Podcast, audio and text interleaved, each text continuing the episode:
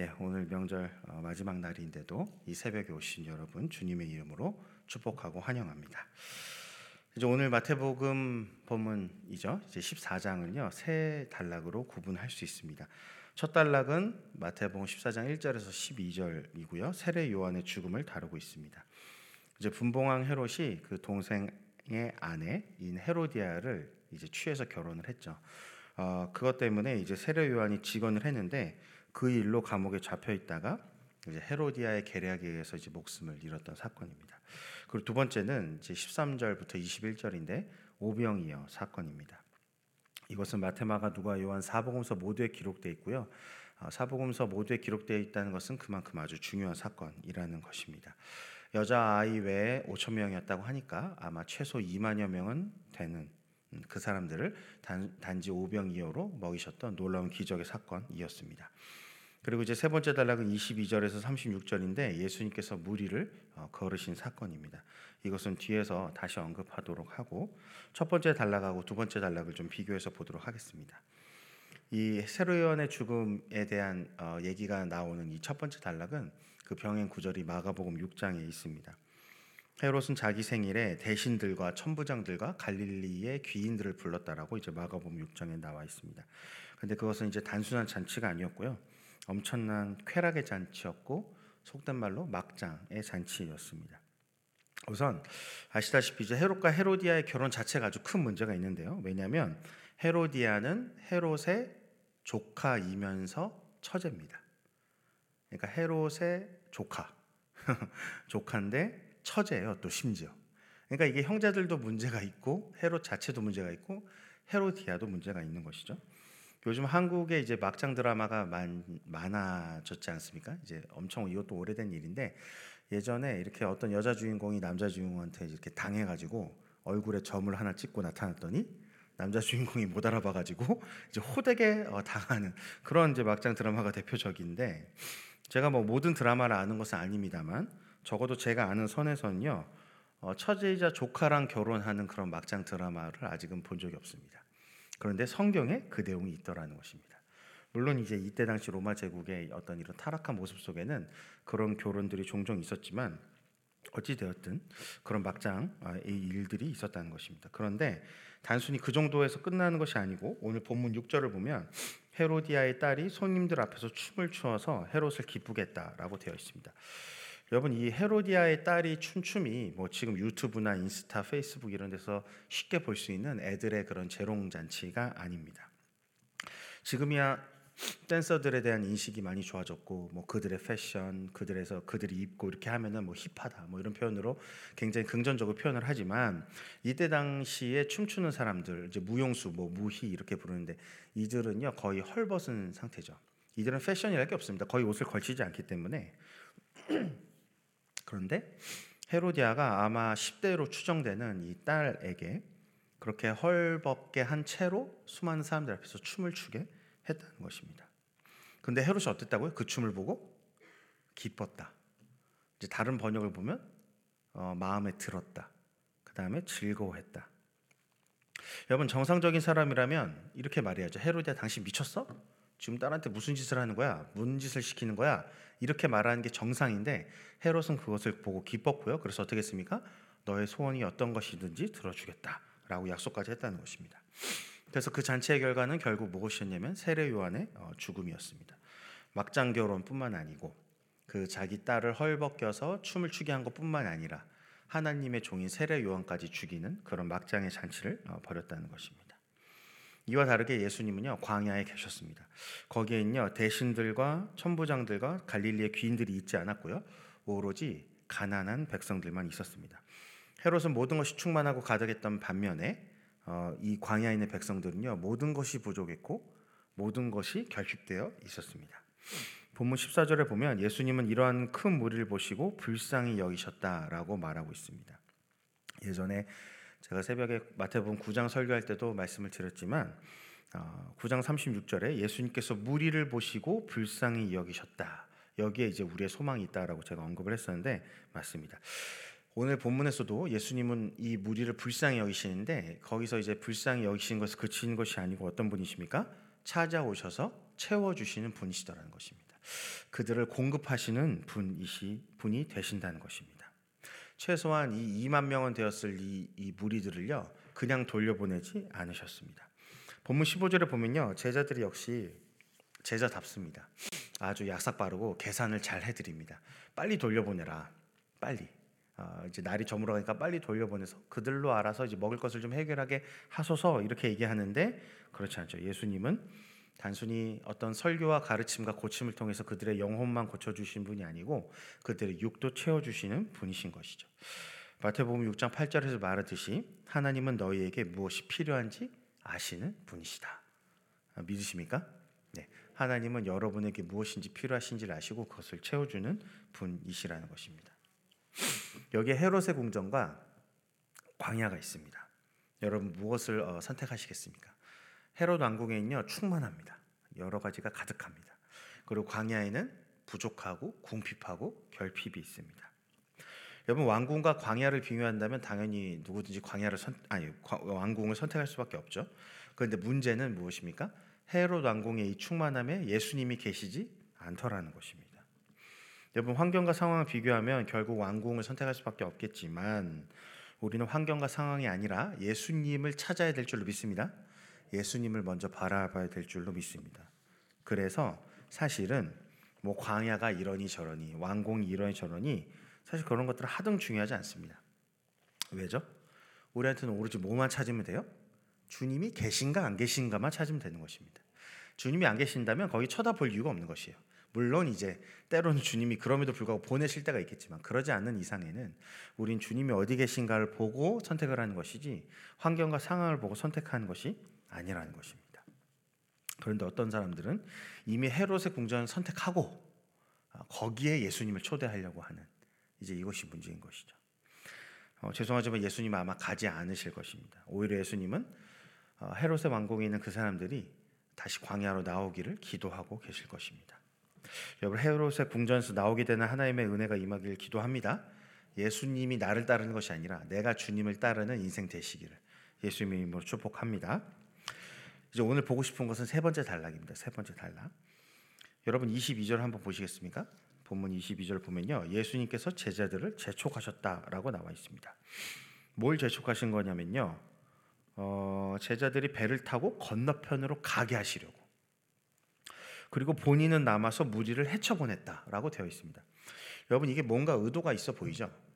여러분 2만여 명이나 되는 사람들을 어, 이렇게 헤쳐 이렇게 보내려면 사람이 한 사람이라도 더 있어야 되지 않겠습니까? 저희 교회가 이렇게 주차부가 있다고 하면 한 사람이 더 있어야 이게 주차가 잘 원활하게 돌아갈 텐데 예수님이 주차부를 다 내보내고 혼자 이렇게 교통 정리를 하신다. 그럼 이게, 이게 쉽지 않은 일이거든요. 분명히 막 여러 일이 있을 것 같은데 그럼에도 불구하고 예수님은 제자들을 어떻게 한다? 먼저 보내신다는 겁니다. 빨리 배를 타고 건너편으로 가게 하시려고. 분명히 어떤 이유가 있겠죠. 그러면서 이제 23절을 보면 예수님께서는 그 무리를 다 돌려 보내신 뒤에 기도하러 산에 올라가셨다라고 얘기합니다. 여기서 예수님이 어, 무엇을 기도하셨는지가 정확히 나와 있지 않지만 아마 분명한 것은 오병이어 기적 이후에 예수님도 아마 굉장히 심신이 지치셨을 것입니다. 하루 종일 설교하시고 나중에 그들을 불쌍히 여기서 이제 먹을 것까지 다 주셨기 때문에 아마 굉장히 지치신 상태셨겠죠. 어찌되었든 간에 예수님은 제자들을 보내고 이제 혼자만의 시간 하나님 앞에서 단독으로 어, 교제하는 시간, 골방의 시간을 가지셨다는 것입니다. 그리고 나서 이제 24절입니다. 여러분 24절 한번 다 같이 읽어볼까요? 24절 시작. 배가 이미 욕지에서 술이나 떠나서 바람이 거스름으로 물결로 말미암아 고난을 당하더라. 제자들끼리 이제 배를 타고 있는데 이제 큰 물결이 일었습니다. 그렇죠? 제자들끼리 물을 배를 타고 있는데 큰 물결이 일었고 그리고 이제 고난을 당했고 여러분 잘 아시지만 제자들 중에는 어부가 있었고요. 그렇죠? 어부들이 꽤 많았습니다. 그리고 그들이 이런 경험을 여러 번 당했을 텐데도 불구하고 어땠다? 고난을 당했다. 그렇다면 아마도 어, 조금 우리가 상식적으로 어, 생각해 볼 때는 그 물결이 어땠겠습니까? 그냥 큰 게 아니고 정말 어부들의 경험을 뛰어넘는 그렇죠 어부들도 어찌와 할 줄 몰라 당황하는 그런 큰 물결이 일었다라고 우리가 어, 볼수 있는 것이죠. 그리고 나서 25절 밤 사경이라고 되어 있는데 우리 시간으로는 새벽 3시에서 6시입니다. 어, 그때 예수님께서 무리를 이제 걸어오십니다. 여러분 이 단락은요 마태복음 8장 23절에서 27절과 같이 비교해 봐야 됩니다. 그 단락은 무엇을 말하고 있냐면 거기서도 어, 제자들이 큰 풍랑을 만났습니다. 큰 풍랑. 그래서 이제 그때는 어, 제자들이 배에 예수님 같이 타고 계셨거든요. 그래서 이제 예수님을 흔들어 깨웠죠. 그때 예수님이 일어나셔가지고 이 믿음이 적은 작은 자들아 이렇게 말씀하시고 나서는 이제 이 바람과 풍랑을 잔잔케 하셨던 그 사건이 이제 마태복음 8장에 나와 있습니다. 여러분 마태복음 8장의 사건과 이 오늘 본문의 사건이 굉장히 유사하잖아요. 그렇죠? 굉장히 유사합니다. 마태복음 8장에서 그 그들이 이제 물에서 고난을 당했던 사건 앞부분 보면요. 예수님이 나병도 고치고 중풍병자도 고치고 열병도 고치고 귀신도 쫓아내셨습니다. 그들이 예수님께서 기적을 행하신 장면 가운데 있었는데도 불구하고요. 정작 자신들한테 파도가 치니까 어떻다 어떻 어땠습니까? 그들이 두려워했습니다. 그렇죠. 예수님을 흔들어 깨워야 했어요. 그러니까 사람이 이렇습니다. 여러분 우리가 아무리 어떤 집회 가고 막 해가지고 기적이 막 일어나는 것을 보고 해도요. 정작 나한테 이제 어려움이 생기면 어떻습니까?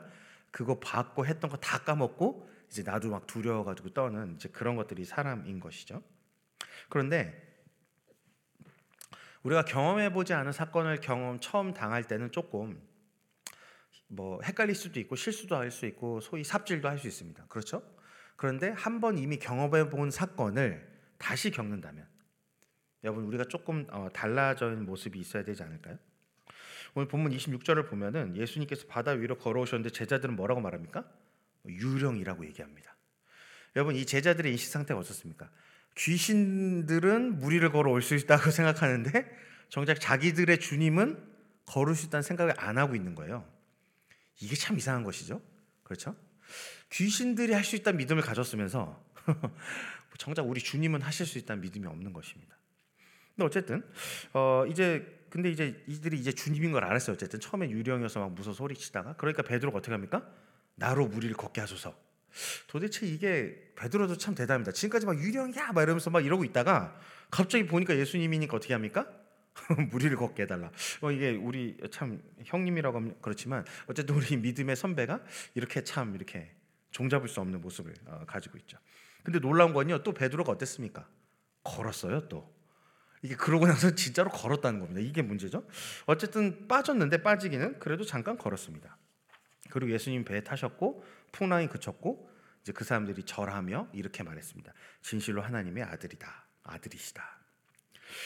여러분 마태복음 8장하고 이제 이, 이 본문을 비교하면요, 어, 이두 이 가지 사건이 비교해 볼 때 여러 가지를 말해 주는데 어, 첫 번째로 무엇이냐면 이미 겪은 사건을 다시 마주치더라도요, 우린 별로 발전한 것이 없더라는 것입니다. 이것을 말해줍니다. 마태복음 8장에서나 뭐 오늘 본문에서나 예수님은 뭐라고 말씀하시냐면 제자들에게 믿음이 작은 자들아라고 얘기하십니다. 여러분, 우리의 믿음이 막 죽순처럼 막 쭉쭉 자라나면 좋겠는데 실상 우리는 어떻더라? 비슷하더라는 것입니다. 수많은 기적과 이사를 경험해도요. 심지어 내가 본인이 경험해도요. 우리의 믿음이 잘 자라지 않더라는 것입니다.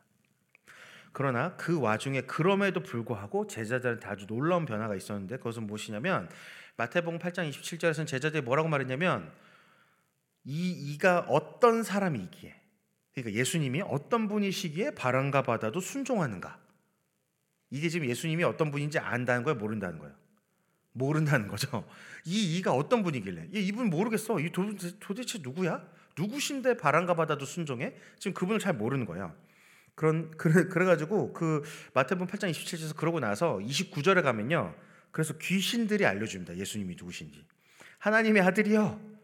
어? 왜 나를 괴롭게 합니까 라고 누가 알려 줘요? 귀신이 알려 줘요. 귀신이. 제자들의 믿음 상태가 이렇다는 것입니다.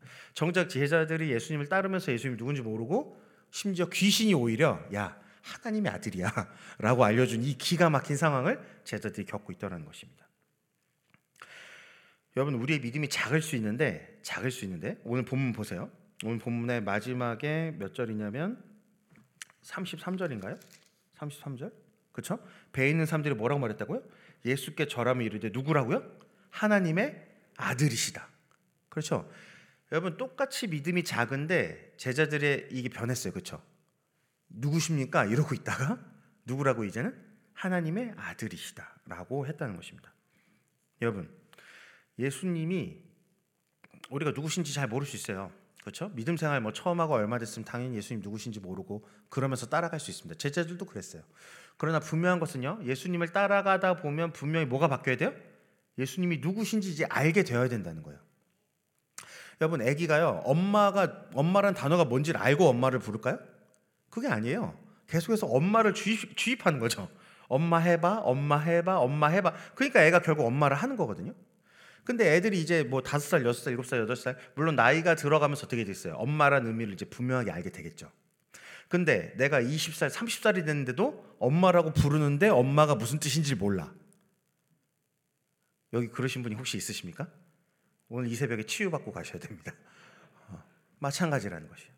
예수님을 믿었는데 내가 지금 두 살, 세 살이 아닌데 일곱 살, 여덟 살이 아닌데 신앙생활 10년 하고 20년 했는데 여전히 엄마를 몰라. 그게 뭔 말인지 모르고 그냥 부르고 있어. 예수님을 부르는데 예수가 누군지 몰라. 예수님을 그리스도라고 하고 주님이라고 부르는데 정작 그리스도가 이고 주가 뭔지를 몰라. 여러분 이게 말이 안 된다는 것입니다. 여러분 우리가 믿음이 여전히 작은 자 할 수 있어요. 이 누구십니까? 이럴 수 있고 하나님의 아들이십니다를 알아도요 믿음은 작을 수 있어요. 그러나 분명한 것은 뭐예요? 믿음은 여전히 작을지라도 뭐가 바뀌어야 된다? 분명히 그분이 누구신지를 알아가야 돼요. 여러분 에베소서 4장 13절을 제가 읽겠습니다. 우리가 다 하나님의 아들을 믿는 것과 아는 일에 하나가 되어 온전한 사람을 이루어 그리스도의 장성한 분량이 충만한 데까지 이르리니 아멘이십니까? 그리스도의 장성한 분량에까지 어떻게 된다? 이르러야 돼요. 뭐가 이르러야 돼? 하나님을 아는 것과 믿는 것. 하나님을 아는 것과 믿는 것이 장성한 분량까지 이르러야 된다라고 얘기하는 것입니다. 이게 이제 두 번째예요. 예수님이 누구신지 알아야 된다. 그러면 예수님이 누구신지 이제 알아가야 되는데 그게 두 번째인데 그러면 이제 세 번째입니다. 예수님이 이제 누구신지 알아가야 된다면 그럼 여기서 오늘 본문이 말하는 예수님은 어떤 분이십니까? 첫 번째는 이제 무리를 걷는 분이십니다. 이것은 제가 창세기와 요한계시록을 가지고 설명을 해야 되는데 여기서는 어, 시간이 짧기 때문에 이 부분 넘어가겠습니다. 이 무리를 걸었다는 게 단순히 그냥 오 어, 바다 위를 걸었네 이 정도의 얘기를 하는 것은 아닙니다. 이것이 창조와 계시록 종말에 관한 얘기인데 어쨌든 그것은 넘어가고 오늘 같이 보고 싶은 것은 그분은 우리의 믿음의 실패를 붙잡아 주시는 분. 이것을 여러분 오늘 꼭 이 본문을 통해서 보셔야 됩니다. 여러분, 우리는 8장에서 그 사건을 처음 겪었을 때나 오늘 본문에서 이 사건, 이 비슷한 사건, 풍랑을 만난 비슷한 사건 두 번째 겪었을 때나 우리의 실존은 여전히 어떻다? 믿음이 작은 자들이라는 것입니다. 여러분 8장에서 보면요. 나병을 고치고 이제 그 풍랑의 사건을 겪기 전에 나병을 고치고 중풍병을 고치고 열병을 고치고 귀신도 쫓아내고 그걸 경험했습니다. 여러분 9장에서도 중풍병을 고치고 혈루병 앓는 여인을 고치고 죽은 소녀를 일으키고 두성을 고치고 귀신들 말 못하는 자도 고치셨습니다. 오늘 본문에 보면 오병이어 사건도 나옵니다. 여러분 예수님이 도대체 얼마나 더 하셔야 우리의 믿음이 잘하시겠습니까? 여러분 예수님이 수많은 기적들을 여러분 우리가 이제 그 사건이 기적인지 아닌지 잘 모르는 거예요. 왜냐하면 주님을 바라보지 않고 환경과 상황을 보고 나의 생각과 나의 계획과 남의 말과 그런 것들을 가지고 우리의 생각과 사고와 감정을 구성하면서 살아가니까 지금 우리 삶 가운데 일어나는 일들이 기적이라는 것을 전혀 알지 못하는 것입니다. 죽은 자가 일어나야지만 기적이 아니라 여러분 우리가 오늘 이 새벽에도 이 자리에 나와 있던 것 자체가 기적입니다. 여러분 이 새벽에 눈이 떠져서 야, 오늘 성전에 나가서 주님 옆에 나가겠다라고 그 마음을 가진 것 자체가 놀라운 기적이라는 것입니다. 여러분 우리가 신앙생활을 너무나 당연하게 하는 것 같지만 그렇지 않아요. 매 순간순간이 뭡니까? 하나님의 은혜로 하는 것입니다. 우리의 믿음으로 하는 것이 아니고요. 그분의 은혜로 말미암아 그분의 은혜에 의하여 단지 거기에 우리가 숟가락을 얹어서 믿음 생활을 하고 있는 것이죠. 여러분 그럼에도 불구하고 우리가 이렇게 연약한 믿음을 가진 자들에도 불구하고요. 예수님이 우리를 포기하지 않으신다. 여기에 이제 우리의 소망이 있습니다. 저번에 9장에서도 언급을 했지만 예수님은 우리에게 어떤 분이 되시기로 했기 때문에 우리를 극률히 여기셔서 불쌍히 여기셔서 우리의 목자가 되어 주기로 하셨기 때문에 그래서 그분이 우리를 포기하지 않으신다는 것입니다. 여러분, 베드로가 무리를 걷긴 걸었습니다. 대단한 믿음입니다. 어떤 사람이 믿음으로 무리를 걸을 수 있겠습니까? 그러나 어떻습니까? 아주 잠시입니다. 아주 잠시. 여기 성경 본문에 나와 있지 않지만요. 베드로가 물에 빠졌을 거는 아마 10초 이내예요. 그렇죠? 한 걸음 두 걸음 세 걸음쯤 걷다가 빠졌을. 그러니까 뭐 한 걸음 두 걸음 정도 걸었겠죠. 그러나 뭐백 걸음씩 걷다가 빠진 그런 게 아니라는 것입니다. 여러분 우리도요 베드로처럼 우리 자신도 믿기, 믿, 믿지 못할 정도로 대단한 믿음을 발휘할 때가 있습니다. 여러분 그, 그런 적이 혹시 없으세요? 우리 인생을 가만큼 돌아보면요, 아 내가 왜, 어떻게 이런 믿음을 가지고 하나님 앞에서 이런 이렇게 했나 싶을 때가 있거든요. 저도 몇 번 그런 적이 있습니다. 아니 제가 무리를 걸었다는 건 아니고 제가 제가 대단한 믿음을 발휘했다는 게 무리를 걸었다는 게 절대 아니고 그런 믿음이 아니고 어, 제가 삶 속에서 어떤 뭐 성교진 하여튼 그런 삶을 살면서 하나님 앞에 정말 지금 생각하면 야 이거 못할 것 같은데 라고 했던 그런 믿음을 발휘한 적이 있더라는 것입니다. 그런데 그때는 잘 몰랐지만 지금은 분명히 알게 되었죠. 그것이 내 믿음이 아니고 무엇이었다? 은혜였다. 음. 하나님의 놀라운 은혜로 어, 행한 것이지 그것이 결코 내 힘과 내 능력과 어떤 나의 어떠함으로 한 것은 아니다라는 것을 알게 된 것이죠. 근데 그것을 알게 되니까요. 예수님이 더욱 고픕니다. 예수님께 더욱 목마르게 되었습니다. 예수님을 더 알고 싶고요. 예수님을 더 따라가고 싶게 되었습니다. 능력이 나타나서가 아니에요. 그건 있을 때도 있고 없을 때도 있습니다. 그런 게 아니라 이 믿음의 사건들을 통해서 환경과 상황을 넘어서 내 삶이 누구 손에 있다? 하나님 손에 있다는 것을 배웠기 때문입니다. 여러분 주님만이 뭐라고요? 유일한 길이고 진리고 생명이십니다. 우리 인생의 유일한 길이고 유일한 진리이고 유일한 생명이 누구십니까? 바로 예수 그리스도 한 분이라는 것입니다. 여러분 나의 믿음으로는요 바람을 잠잠케 할 수 없습니다. 나의 믿음으로는요 풍랑을 잠잠케 할 수가 없어요. 그러나 예수님이라면 바람을 잠잠케 하실 수 있습니다. 내 인생의 풍랑을 잔잔하게 하실 수 있습니다. 그래서 우리의 영혼이 평안함을 얻을 수 있는 것입니다. 내 힘과 내 능력과 이 모든 상황과 환경을 넘어 그분을 바라볼 때 무리를 걸어오시는 그분을 바라볼 때 비로소 우리가 평안함을 얻게 되신다는 것입니다. 얻게 된다는 것입니다. 여러분 그분이 배에 타니까 어떻게 돼요? 바람이 그칩니다. 마태복음 1장에서 보면 예수님의 이름을 임마누엘 하나님이 우리와 함께 계신다라고 선언하는데 맞습니다. 예수님이 이 배에 함께 계신다면 여러분 우리의 환경과 상황 가운데 그분이 찾아오신다면 그렇죠? 헤롯의 왕궁이 아니라 광야 같은 곳에 우리의 인생이 있는데 거기에 그 궁핍과 결핍이 가득한 곳에 예수님이 계신다면 그렇죠? 그분 우리의 궁핍과 결핍을 채워 주시고 우리 인생의 풍랑도 어떻게 하신다? 잔잔케 하실 수 있다라는 것입니다. 그래서 우리한테 필요한 것은 누굽니까? 예수 그리스도. 지금 이 자리 가운데 오셔야 되는 분이 누굽니까? 예수 그리스도. 나의 직장 가운데, 가정 가운데, 학교 가운데, 나의 모든 상황과 환경 가운데 누가 찾아오셔야 됩니까? 예수 그리스도. 그래서 우리는 계속해서 그분을 갈망하고 그분을 찾고 그분을 구하게 되는 것입니다. 마태복음 5장에서 산상수훈에서 맨 첫 번째가 뭡니까? 심령이 가난한 자는 복이 있나니 그 심령이 가난함이 무엇입니까? 여러 가지로 설명할 수 있지만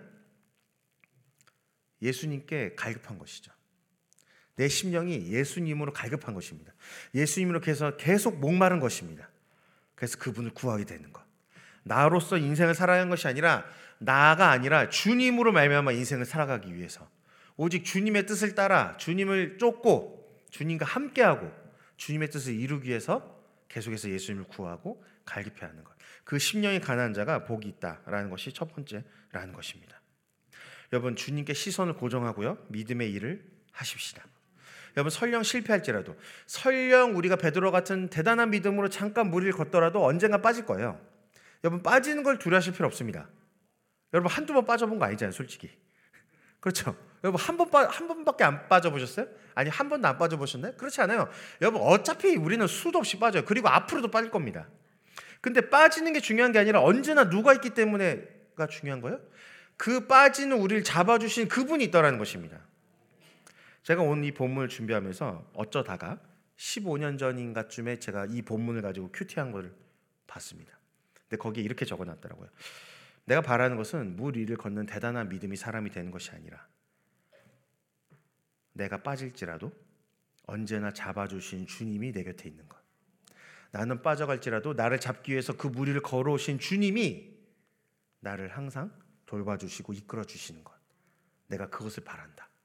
이렇게 적어 놨더라고 15년 전쯤에 그 신학을 하기 전인데 제가 보고 좀 마음이 안 좋았어요. 야, 내가 믿음이 그때보다 없구나. 15년 전에 신학을 하기 전에가 믿음이 더 좋았다 훨씬.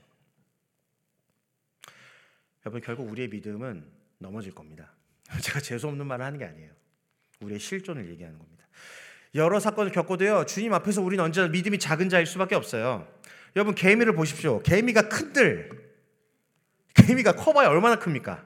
우리가 그큰 개미 보고 와 이럽니까? 아니에요. 그냥 큰 개미인 거예요. 여러분 주님 옆에서 우리의 믿음이 그렇습니다. 작은 개미, 큰 개미 그 정도일 뿐이에요. 그래 봐야. 근데 뭐가 중요한 겁니까? 빠져가는 우리를 붙잡아 주시는 강한 손으로 붙잡아 주시는 그 주님이 계신다. 주님이 우리를 찾아오신다. 우리가 주님께 찾아가지 못할지라도 그분이 걸어 오신다. 그분이 물 위를 걸어서 오신다. 바람과 파도가 계속해서 치지만 여러분 우리의 시선을 누구에게 둬야 됩니까? 물 위를 걸어오신 그 주님께 우리의 시선을 두라는 것입니다. 그분은요 본인만 걸으신 게 아니라 우리를 능히 물 위를 걷게 하실 수 있는 분이시라는 것입니다. 여러분 우리 이 시간 다 같이 기도할까요? 여기 혹시 어, 거친 풍랑 가운데 계신 분 계십니까?